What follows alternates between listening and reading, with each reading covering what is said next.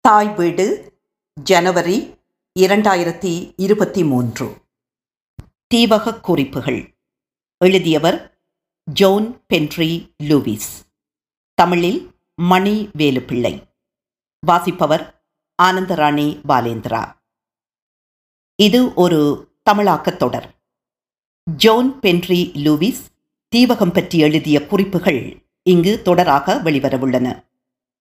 Topographical notes on the Jaffna islands யாழ் தீவக இட விவர குறிப்புகள் எனும் தலைப்பில் அவர் எழுதிய குறிப்புகள் ஸ்போலியா ஜெலேனிகா இலங்கை மரஞ்செடி கொடிகள் என்னும் திரட்டில் இடம்பெற்றுள்ளன.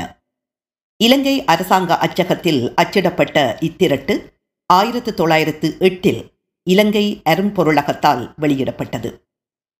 இலங்கை நிர்வாக சேவை அதிகாரியாக விளங்கிய John Penry Lewis Iranaitivu Kachchativu Neduntivu Urkavalturai Pungudutivu Analaitivu Eluvaitivu Karaitivu Nainativu அனைத்தையும் பார்வையிட்டார்.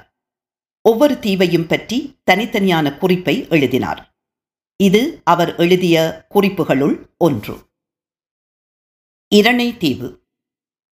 ஆயிரத்து தொள்ளாயிரத்தி நான்கு நவம்பர் முப்பதாம் திகதி காலை பதினொரு மணிக்கு புறப்பட்டு மாலை மூன்று மணிக்கு இரணை தீவை அடைந்து கடலோரமாக எமது கூடாரத்தை அமைத்தோம்.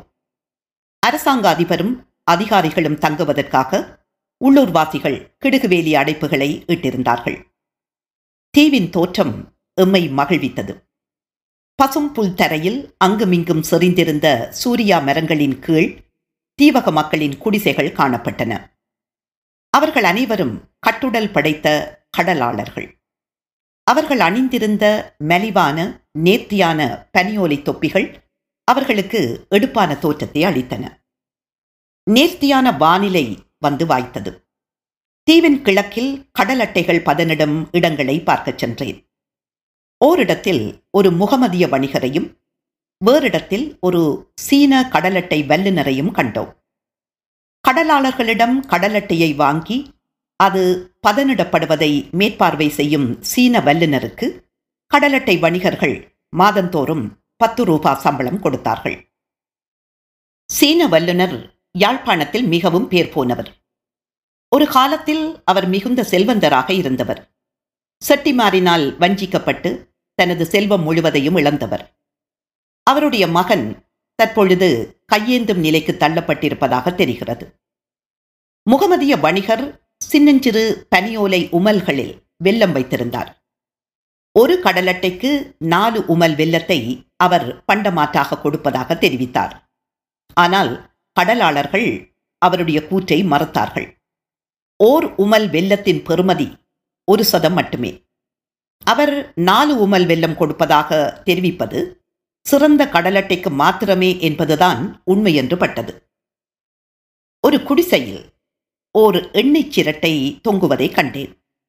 அது சுறா ஈரல் எண்ணெய்.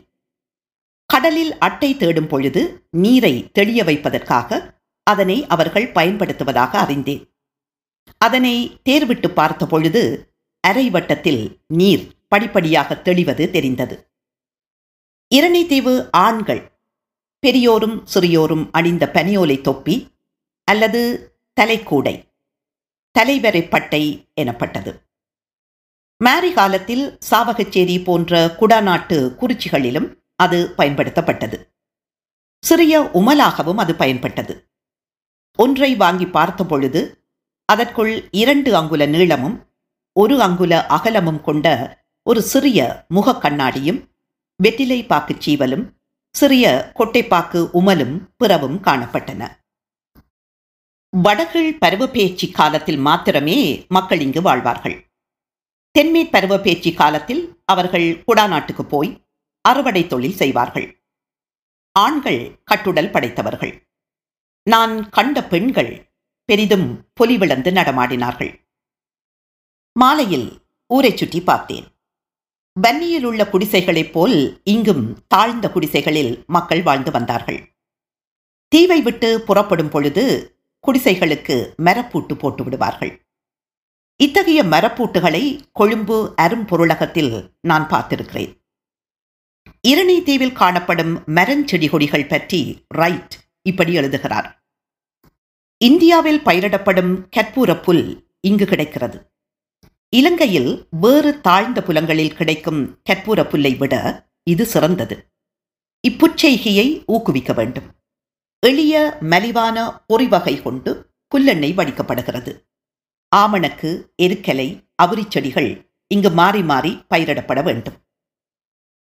தூம்புக்கட்டைகள் பொருத்தப்படாத வள்ளங்களையே இரணை தீவு மக்கள் பயன்படுத்துகிறார்கள். இவை கொச்சியிலிருந்து தெரிவிக்கப்படும் வள்ளங்கள். யாழ்ப்பாண வள்ளங்களின் சுக்கானைப் போல் இவற்றின் சுக்கானும் பழம்பெருமுருவில் அமைந்துள்ளது. கிழக்கில் இரண்டும் மேற்கில் ஒன்றுமாக மூன்று ரோமன் கத்தோலிக்க தேவாலயங்கள் இங்கு காணப்படுகின்றன. மூன்றும் பவளக்கல் கொண்டு கட்டப்பட்டவை. இரண்டு ஓட்டுக்கூரை கொண்டவை. எனினும் அவற்றின் கட்டுமானம் கரடுமுரடானது. பெரிய உரோம கத்தோலிக்க தேவாலயத்தில் சதுர வடிவில் எழுந்து கூம்பி நாற்பது ஐம்பது அடி உயர்ந்த கோபுரம் காணப்படுகிறது.